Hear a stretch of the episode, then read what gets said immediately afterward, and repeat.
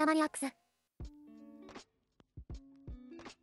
埼玉県知りたがりラジオ埼玉ニアックスパーソナリティのコケと申します。この番組は埼玉県というコンテンツを様々な角度からいじり倒しておもちゃにして楽しんでみようというコンセプトでお届けするラジオです。埼玉県に馴染みのある方もそうでない方もこの番組を通して埼玉県だけでなく身近な場所について考えてもらうきっかけになればいいなと思っています。さて、えー今回は初登場のこちらの方にお会いていただきます。黒麦さんです。よろしくお願いします。黒森です。よろしくお願いします。よろしくお願いします。今回ラジオ始めましてということで、はい。いすいません、このよくわからない回にお呼びしてしまいましたけれども、えいえ、呼んでいただいて光栄です。えっと、黒木さんは私、コケット中高の、まあ、同級生ということで、まあ、埼玉に詳しい、明るいということで、なんかそのあたりも含めて簡単に自己紹介っていただけますでしょうか？わかりました。えっと今ご紹介に預かりました黒麦と申します。えっ、と、コケさんとは中学以来の付き合いになりまして、まあ、中学高校と同じ学校に通っていたものです。なので、コケさんと生息地がおおむね被っていて、えーまあ、宇都宮、高崎、京浜東北の沿線あたりで生きてきた期間が長いものになります。はい。以上です。なるほど。あ、ありがとうございます。そうなんですよね。なんで私もまあ埼玉市周辺をまあよりどころとしてる人間ですので、なんか荒川より西側になかなか行きづらかったりとかはいはいはい。したりするんですけど、ええはい。ただあれですよね、黒麦さんは結構その埼玉県の全ての市町村を巡っているというか、まあ趣味でそういうところことをやられているというふうに伺ったんですけど、そうですね。旅行が好きで、えっ、と、47都道府県を回る話を友達にしたら、でもそれやってる人多いよねって言われて悔しくなって、じゃあ埼玉県の市町村全部巡ってやると思って、いろいろ歩き回ったという経緯ですね。はいはい。それ大体なんかどれぐらいかかったんですか？えっ、と、あっちこっち、細切れで行っているので、足掛けで多分、2、3年はかかってると思うんですああが、ーなるほど。でも23年でまあ直接そこの場所に行ったりするのはまあ電車とかで行って、はい。でそこの市町村を何を例えばその市町村にたどり着いたら何をしたらその市町村クリアみたいななんか条件みたいなのあるんですか？そうですね、まあ、散歩が好きなので、一つの、まあ、街に入って、延々歩き通して、通っただけみたいなところも、まあ、カウントには入れてしまっているんですけれども、まあ、基本的には何か目的があって行ったところとか、まあ、通っただけでも、あ、ここ面白いなみたいなのを見つけたっていうところでカウントに入れようかなっていうルールでやってました。あーなるほど。そういう感じなんですね。なんか私も埼玉県の、まあ、ラジオやってると言いつつ実は多分何箇所か行ってない市町村あったりするんですよね、ええ。うん、特にあの県県境あたりのやつとか、あはい、ちょっとなかなか行く機会とか行く理由が見つからなかったりとかして行けてなかったりするんですけど、なんでちょっと今回はですねそんな全ての市町村を巡った黒麦さんにちょっといくつか、あのー私が巡ってなさそうなというか埼玉県の中でも私ここの埼玉市あたりをなりあのに生きてる人間にしてはなかなか行きづらいそういうところについてちょっと何箇所かご紹介いただきたいなというふうに思ってまして。あ、はい。はいちょっとそのあたりのご紹介をぜひしていただけたらと思いますのでよろしくお願いします。わかりました。では、はいえっ、と、ちょっといくつか、えー市町村をご紹介したいなと思うんですけれども、えーとはいまず、先ほども言いましたが、コケさんも私も、まあ、宇都宮線、高崎線、京浜東北線あたりの沿線、まあ、県の南東あたりのエリアが守備範囲になってくるんですけれども、まあ、その辺に住んでる人って、やっぱり埼玉県の北西部のことって、物理的に遠いからあんまり知らないことって多いと思うんですよね。そうですね。で、やっぱり知らない街って何があるのっていう考え方にどうしてもなってしまうので、まあ、この街にこういうものがあったよっていうものを紹介できればいいなと思っていて、はい。はい。なので今回はその埼玉県北西部の小玉郡上川町、えー小玉郡三里町、それから現本庄市なんですけれども、旧小玉郡小玉町、この3つの町について簡単に紹介してみようかなと思っています。素晴らしい。もうちゃんと軍の名前を入れてくるあたりクロートですね。そう、一応郡からね、が正式名称ですからね。正式には。はい。さすがです。よろしくお願いします。よろしくお願いします。ちなみに、コケさん、この辺りのはいエリアは、どうなんでしょいやーうご縁はありますか？ぶっちゃけご縁は多分全然なくて本庄とかはまあもちろんあの電車とかで通過したり、はいはい。まあ、それこそ新幹線とかもええ。まあ通過したりとかするので、まあしかも本庄市って結構大きかったりとかするのでそうですね。まあそれでまあ通過はしたけど多分駅には降りたことないとかなんじゃないかなっていうふうには思ってます。はい、私あの趣味で街道歩きとかするんですけど、ええええ。あのー埼玉県内で北の方に行く街道っていうのは実はほとんどあの行けてなくって大体川越川越までかな。川越より北はほとんど行けてないんですよ。はいはいはい。だから全然もうノーほぼノータッチだと思っていただければ大丈夫かなと思います。わかはいりました。じゃあ、えっ、と、北の方から順に紹介していこうかなと思うので、まずは、はえっ、と、児玉郡上川町から始めていきたいと思います。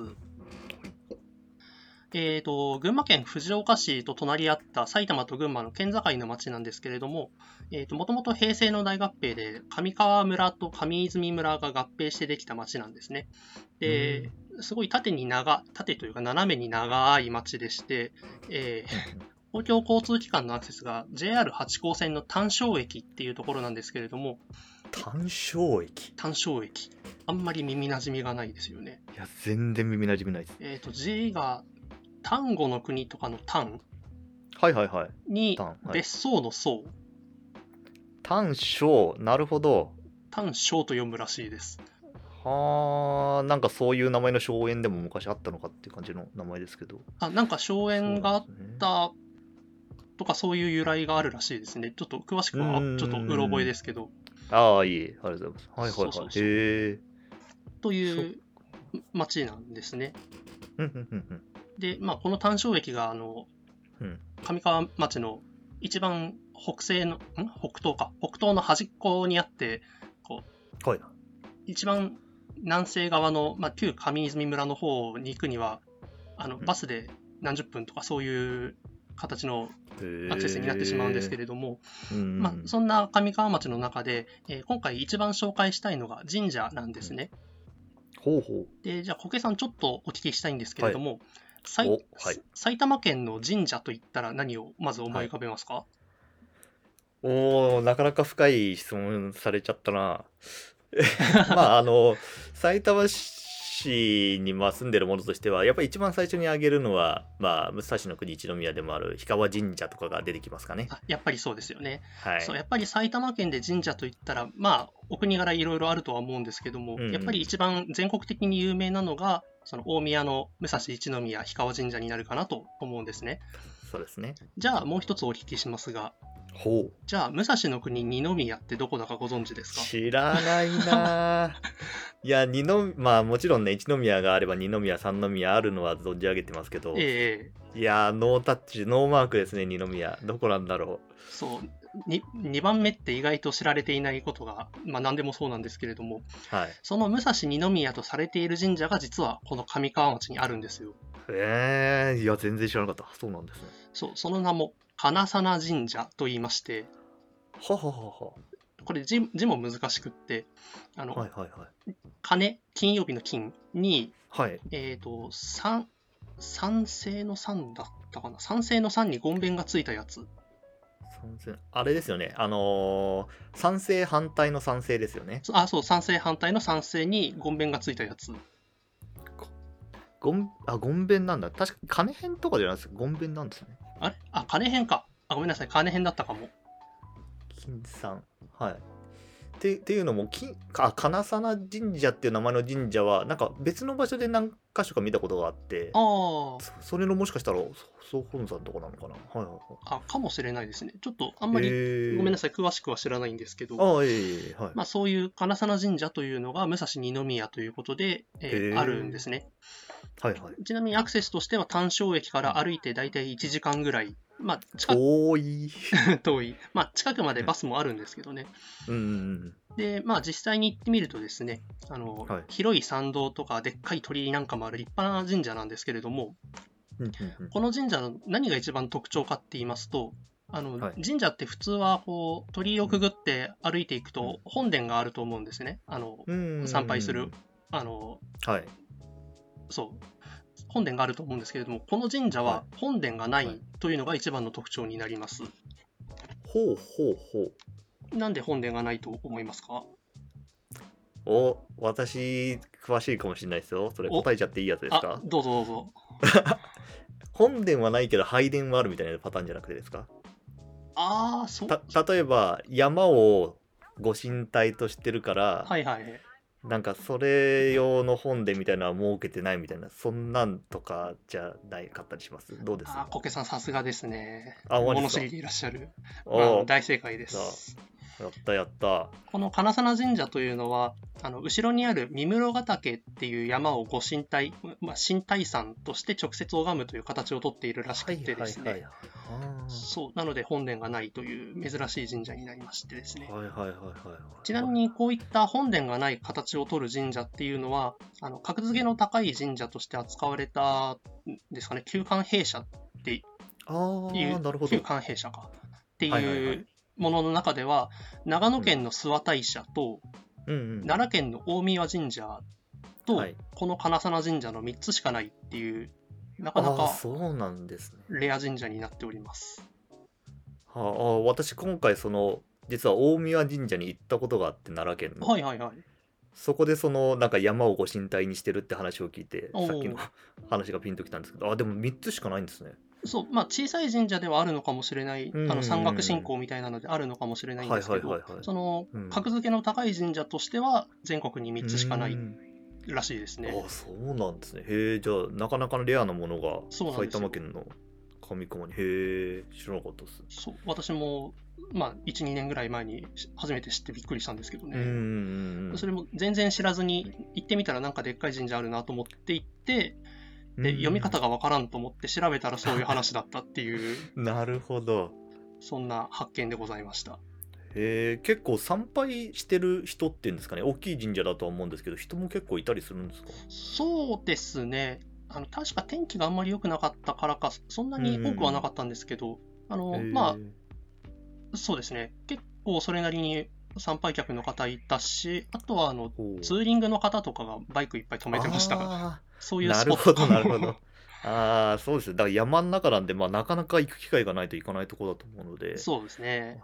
確かにツーリングとかで訪れるにはいいかもしれないですね。逆にそういう人たちにとっては、ちょっといい休憩スポットとして、あとパワースポット的な意味でもおすすめなのかもしれないですね。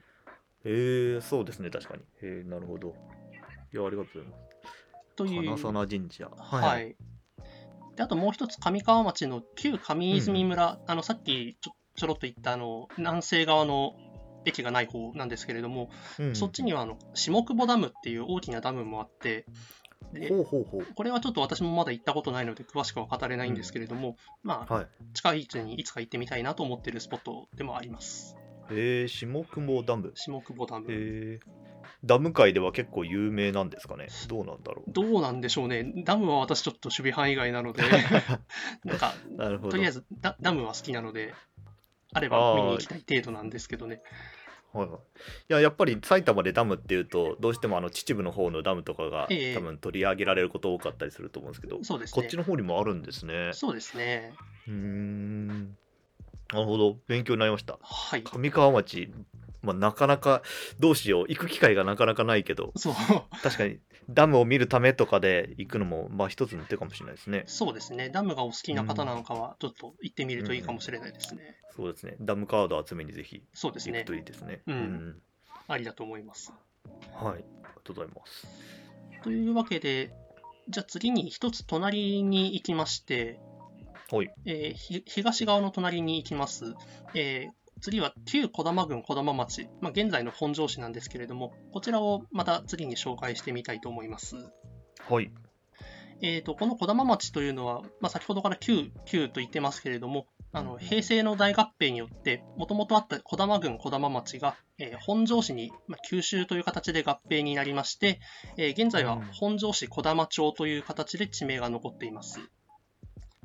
で、えー、と交通公共交通機関のアクセスとしては、えー先ほどの上川と同じ八高線の児玉駅が最寄り駅になりまして、えー先ほどの単勝駅の隣の駅になります。うん。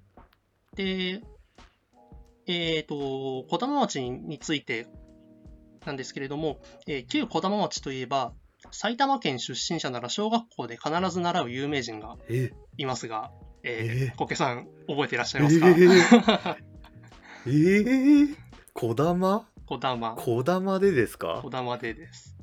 こだまって名前の人ではないですもんね、多分。こだまさんではないですね。こだまさんではないですか？あえっとですね。いやー、違うなー自転車の人じゃないですよね。自転車の人ではないですね。じゃないですもうちょっと古い人ですね。もうちょっと古い人？多分。あの、あれですか？あの、すいません、うる覚え、うろ覚えですけど、はい。確か埼玉県って三偉人みたいなのがいるじゃないですか。おうおうおうおうそのうちの誰かですか？多分、多分そうですよ。えー、でもその三偉人がちょっと、花輪保木市しか出てこないんですけど。あ、正解です。おすごい花輪保木よかっ市。たおーそうですね。よかった、3人分、3分の1が。渋沢栄一とかじゃないんですね。あ、た多分そうですね。確かに。そうそうそう。あの、正解はその花輪保木市になりまして、えっ、と、7歳の時に失明しながらも学問を続けて、あの、軍書類従とかの歴史書、歴史書だったかな？の編纂を行った江戸時代の国学者ですね。うんで、この人が児玉町、当時はあの、児玉郡保木の村っていう呼び方だったらしいんですけれども、まあ、ここの辺の出身の人であって、で、児玉駅から徒歩10分ぐらいのところに記念館もありましてですね、まあ、そういったものが売りになっている町になりますね。はあ。小学校で習いました？多分 4, 4年生、なんかえ3年生で自分の住んでる市について学んで、4年生で県について学んでとかだから、多分4年生でやったんじゃないかなと思うえし、なるほど。6年生で歴史やるはずだから、多分そっちでもやったんじゃないかなとか、習っほんあどうぞ。そうなんですね。ああ、いや、私、花輪保木市を知ったの、実はもう、本当ここ数年ぐらいで、あ大人になってからなんですよ。そうなんですか。はい。それこそ埼玉のことをなんか詳しく調べる過程で、その、さっきで三偉人みたいな話が出てきて、ああそういう人がいたんだなって感じだったんですけど、結構じゃあ、埼玉県民にとっては当たり前っちゃ当たり前の人なんですね。うん、どう、どうなんでしょう？まあ、私もそんなに、あの、習ったこと自体は覚えていないので、ああ、そうなんだな。なんか、ううん、やってるはずっていう。でも名前はなんとなく頭にみたいなそうそうそうなんか。花輪保木市って、多分、コケさんも勉強して、あの、この間勉強したっていう時に、なんか名前は聞いたことあるなぐらいは、多分あったと思うんですけど、いやー、私全然ピンとこなかったんですよね。そうか。だちょっとカリキュラムが小学校は違ったのかもしれない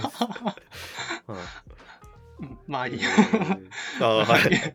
まあ、はい、ありがとう。でも、児玉といえば花は大きい市なんですね。児玉といえば花輪保木市なるほど。なのかなと思ってます。まあ、児玉あたりの人から言わせればもっといろいろあるのかもしれませんが、まあ、はいはいとりあえず、まあ、見どころとして一つありかなと思っています。うんであと、個人的に児玉町にはもう一つ注目したいところがありましてですね、ほう。あの、コケさんもいろいろ歩き回るのがご趣味ということなんですけれども、うんまあ、歩く旅といえばいろいろありますが、あの、四国の88カ所とか、まあ、埼玉県内だとち秩父の34カ所なんかが有名だと思うんですけれども、うんそういう、はい日本全国にはいろんな巡礼とか札所巡りみたいなのがあると思うんですね。うん実はここ、小玉にもそういったものがありまして、うん。うん。小玉33霊場っていうものがあるんですね。はいはいはいはい。そうあの、秩父34箇所を前にやった時に、なんか面白いなと思っていろいろ調べたら、小玉にもあるっていうので、ちょっと調べて、実際に歩いたこともあるんですけれども、あの、うんこれは江戸時代の浅間山の大爆発があった時に、あの供養、うんうん。犠牲者の供養が始まりとなっている巡礼だそうです。なので、まあ、ここら辺、児玉郡にある、まあ、児玉町というよりは児玉郡ですね、の。いろんなお寺、まあ、大きいお寺とかを指定して、まあ、霊場巡りというのが始まったらしいですね。はい。児玉郡ってことは結構対象としては埼玉県の北の方の結構広いエリアですよね。そうですね。そう。なので、旧児玉町を中心として、えーうんまあ、本庄市だったり、えー先ほどの上川町とか、さうんさらに隣の上里町とか、手前の三里町、まあ、主にこの4市町にまたがって、うんえーお寺が点在していますね。えー実際にあ歩かれたんですか？歩きました。えっ、えーと、あれ、い一番札所から順番になんか巡るみたいなやつあさすがにちょっと、うん。あの、それぞれのお寺のアクセスが悪いので、そうはいはいはい。なので、順番に回ることはできなかったんですけど、うんまあ、あのー近くのお寺を順番に、こう、一筆書きで行けるような。ルートを作って、まあ、何回かに分けていった形になるんですけれども、うん。ただ、やっぱり、エリア的に公共交通機関が少ないもので、うんうんうん。あの、まあ、何年か前に踏破したんですけれども、あの、八高線だけじゃなくて、あの、山を挟んだ反対側の秩父鉄道の野上駅とかからああ、はいはいはい。うん、歩いて1時間以上みたいなお寺なんかもあって、山山を越えてないですか、それ？山越えてますね。山というか、まあ、そうですね。うん。越えたと思います。ええなので、まあ、ちょっと、地理的にピンとこないかもしれませんが、野上から小玉まで歩き通したこともありますね。え？そ完全に山山道ですよね？だって野上から子供。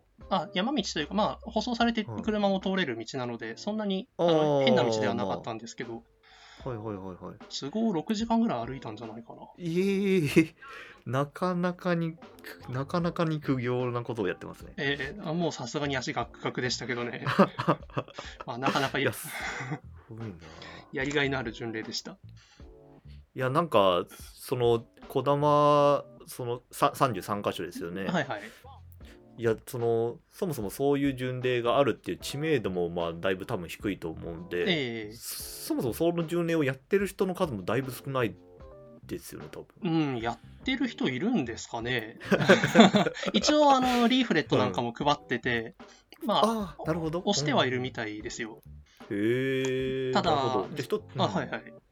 あ、どうぞどうぞ。あただ、実際にやってみたんですけど、あの、うんまあ、やっぱり、現代人としては Google マップ先生が頼りになるわけじゃはないいですか。はいはい。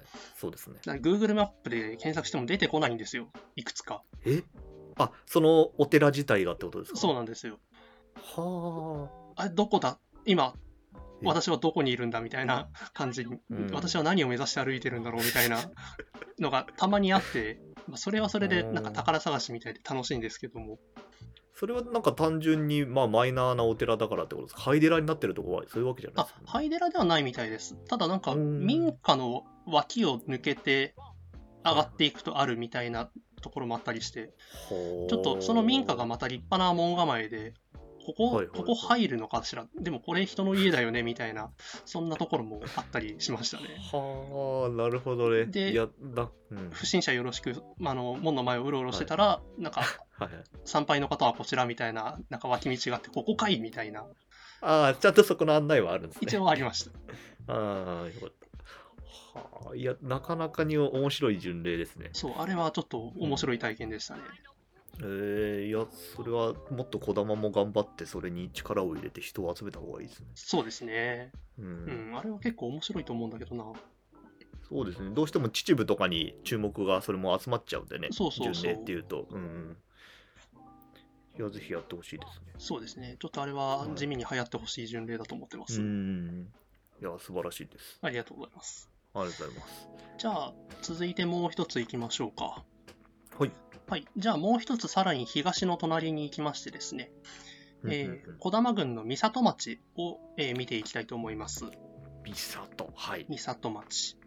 多分、うんあの、勝手な想像なんですけど、この三里町の、あの、お住まいの方の悩みって、さいあの、出身どことか聞かれて、埼玉の三里町っていうと、ああ、東の端っこねって多分言われるんじゃないかな。間違いないですね。三里市が、多分三里市のこと嫌いだと思うんですけれども、確かにね、まあ、ちょうど離れてますよね。一番端と一番端ぐらいなそうそうそう。位置関係ですけど。対角線で離れてて、三里市の方は、うんあの、足立区とかと近いから、なんかこうん、う、そこそこ名前が知られているんじゃないとかと思うんですけど、うん、そう、こちらの三里町に関しては、えー同じく、今までの2つと同じく、八高線の駅が1つ、えー松久という駅が、えー公共交通機関、松久松久。えっ、と、松の木の松に久しぶりの久で松久ですね。はいはいはい。という、えー町に、アクセスになっております。うん。で、今回この三里町でご紹介したいのが、えーブルーベリーになります。ほうほうほうほう。埼玉県がですね、えっ、と、ちょっと、うろ覚えなんですけど、2020年高に、ブルーベリーの生産高が全国7位とかそのぐらいのうーん。順位に入っていたらしくって、まあ、はい埼玉県って地味に全国上位のブルーベリー生産県らしいんですけどね。そうですね。うん。はい。で、県内の主なブルーベリー生産地というのがこの三里町になるそうです。へえ、そうなんだ。ちなみに三里町以外だと狭山市とか熊谷市がランクインするらしいですね。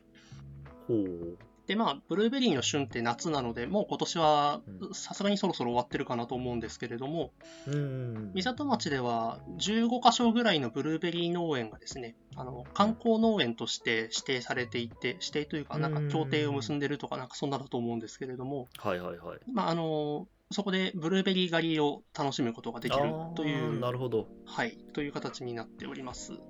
はいはいはい。で、これは、まあ、あの、回し物ではないんですけれども、あの、うん三里町の観光協会のホームページから200円割引券とかもダウンロードができるので、まあ、ちょっと知ってる人はお得に楽しむことができるかなっていうところですねそうで。すね。ブルーベリー狩りって、まあ、たまに聞きますけど、なんか一人がどれぐらいブルーベリー食べれるのかがちょっといまいちわからなくて。ああ、はい。ちなみに、なんか、いちご狩りとかとちょっと違ってね。はいはいはい。コケさんはじゃあ、ブルーベリー狩りとかをやったことはないですか、ああ、ないんじゃないですかね。黒麦さんあります？実は私、このまさに三里町で一回ブルーベリー狩りに行きましてですね、おーまあちょっ。と仕事の都合でもらった割引券があったのでっていうご縁で行ってみたんですけども、えー、はい。これあの、意外と楽しくってですね、えーブルブルーベリーの実が、こう、なんか生垣みたいなサイズの、まあ、人間の背丈、もうちょっとあるかな ?2 メートルぐらいあったかな？ぐらいの生垣みたいな形したこう木が、まあ、並んでいて、で、そこにこう、はいはいはい。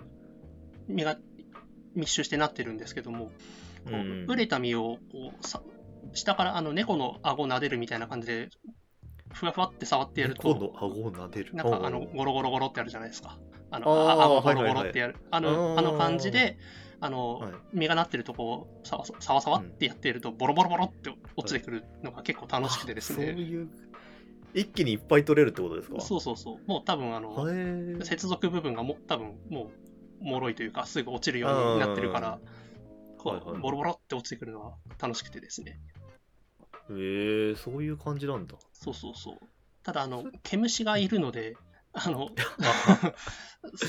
そうなんだ。こう、調子によってボロボロやってると、いってってなるので、え？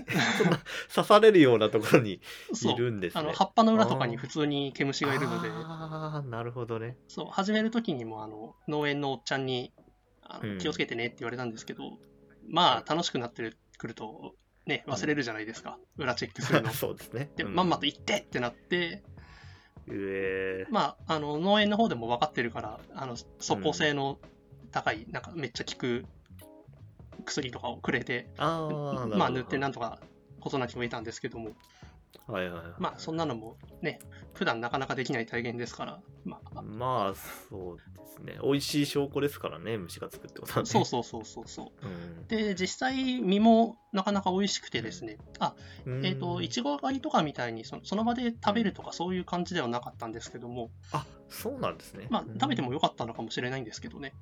まあ、うんでっかいパック、まあ、私はちょっと、おっちゃんの口車に乗って、1キロのコースで申し込んじゃったので、1キロ、結構な量ですよね。そうそうそう、あの、うん。500g 入るパックを2つ渡されて、はいはいはい。で、まあ、ゴロッと持って帰ったわけなんですけれども、でもやっぱり、なんか自分で取ったっていう体験も含めて、なかなか美味しいブルーベリーだと思ったし、えー。まあちょっと一人暮らしで1キロなんでね、あの、一夏丸々毎食、ブルーベリー、ブルーベリーをひたすら喉に流し込むっていう生活を送ってましたけれども、まあそんなところですかね。それで家に持ち帰ったら冷凍とかはできるんですか？あ冷凍はできますよ。うんで、まあ。冷凍したやつもちょっとシャーベットっぽくなって、それはそれで美味しいという。ああー、はいはいはい。そうですね。そしたらまあ結構長く楽しめそうですね。そうですね。8月の確か頭ぐらいに、あね頭半ばぐらいに行って、うん9月頭ぐらいまで延々食べてたので、まあで、も半半月で消化したんですか？すごいですね。結構頑張って あの食べましたわ。悪くなっちゃうと申し訳ないなと思って。ああ、まあ、それは確かにそうですね。はいはい。それちょっと量はちゃんと考えて、あれですね。そうですね申。し込んだ方が良さそう。そうですね。あの、食べる量をちゃんと考えてっていうところですね。まあ、はい。500ぐらいから始めたらいいんじゃないかなと思いますけどね。そうです。まずは様子見で。そうですね。はいそうか。へえ。で、それ、三郷が有名なんですね、ブルーベリー。みたいですね。うん。まあ、三郷が有名っていうのは知らなくて、まあ、行った後で調べてそうだったんだっていう感じではあったんですけれども、ほうほうほうほう。まあ、一応、三郷はブルーベリーが売りらしいですね。なるほど。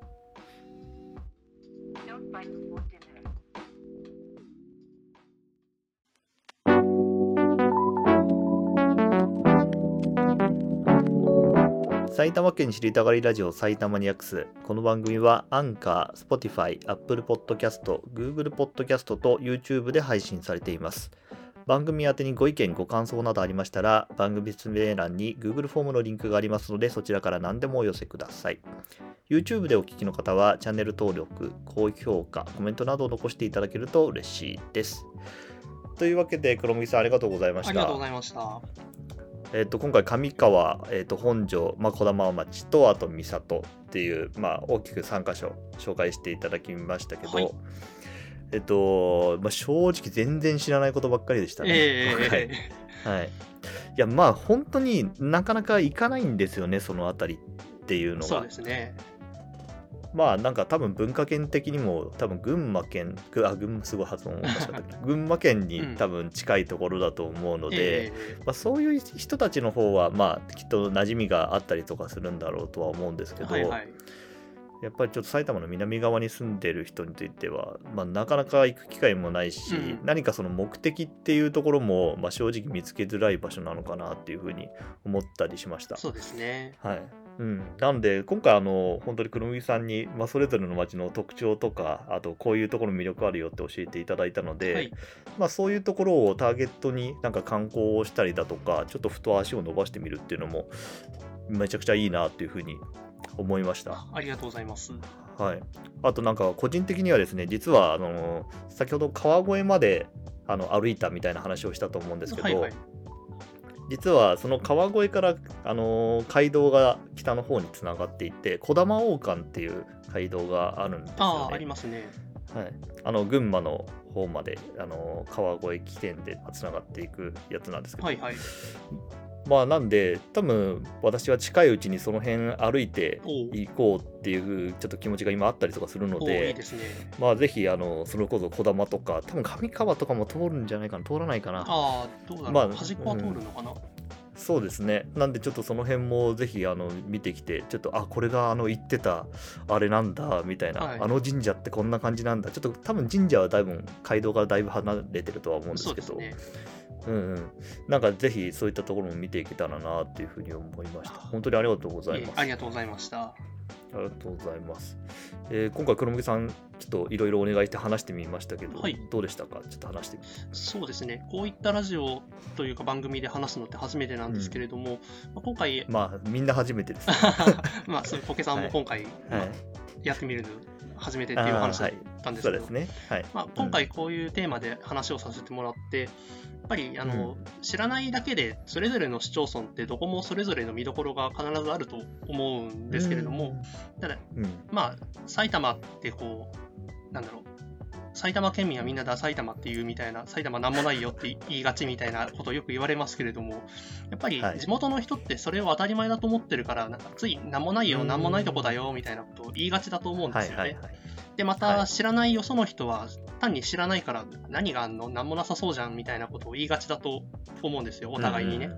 だから。私みたいなよそ者がこう乗り込んでいっていや行ってみたけどこんないいもんあるよって紹介することって意味があることなんじゃないかなって常々思っているのでいや、素晴らし今回こういう機会をいただけてありがたかったなと思っていますありがとうございましたい。いやー、本当ありがとうございますありがとう。ございますちょっとまだ今回あの紹介しきれなかった地域とかもいっぱいあると思うのでねもし何か機会がありましたら、はい、ぜひ次回もよろしくお願いします。はいまた機会があればぜひ読んでいただければと思いますので、よろしくお願いしはいます、ありがとうございます。ありがとうございますはい。ということで、本日はありがとうございましたあり。がとうございました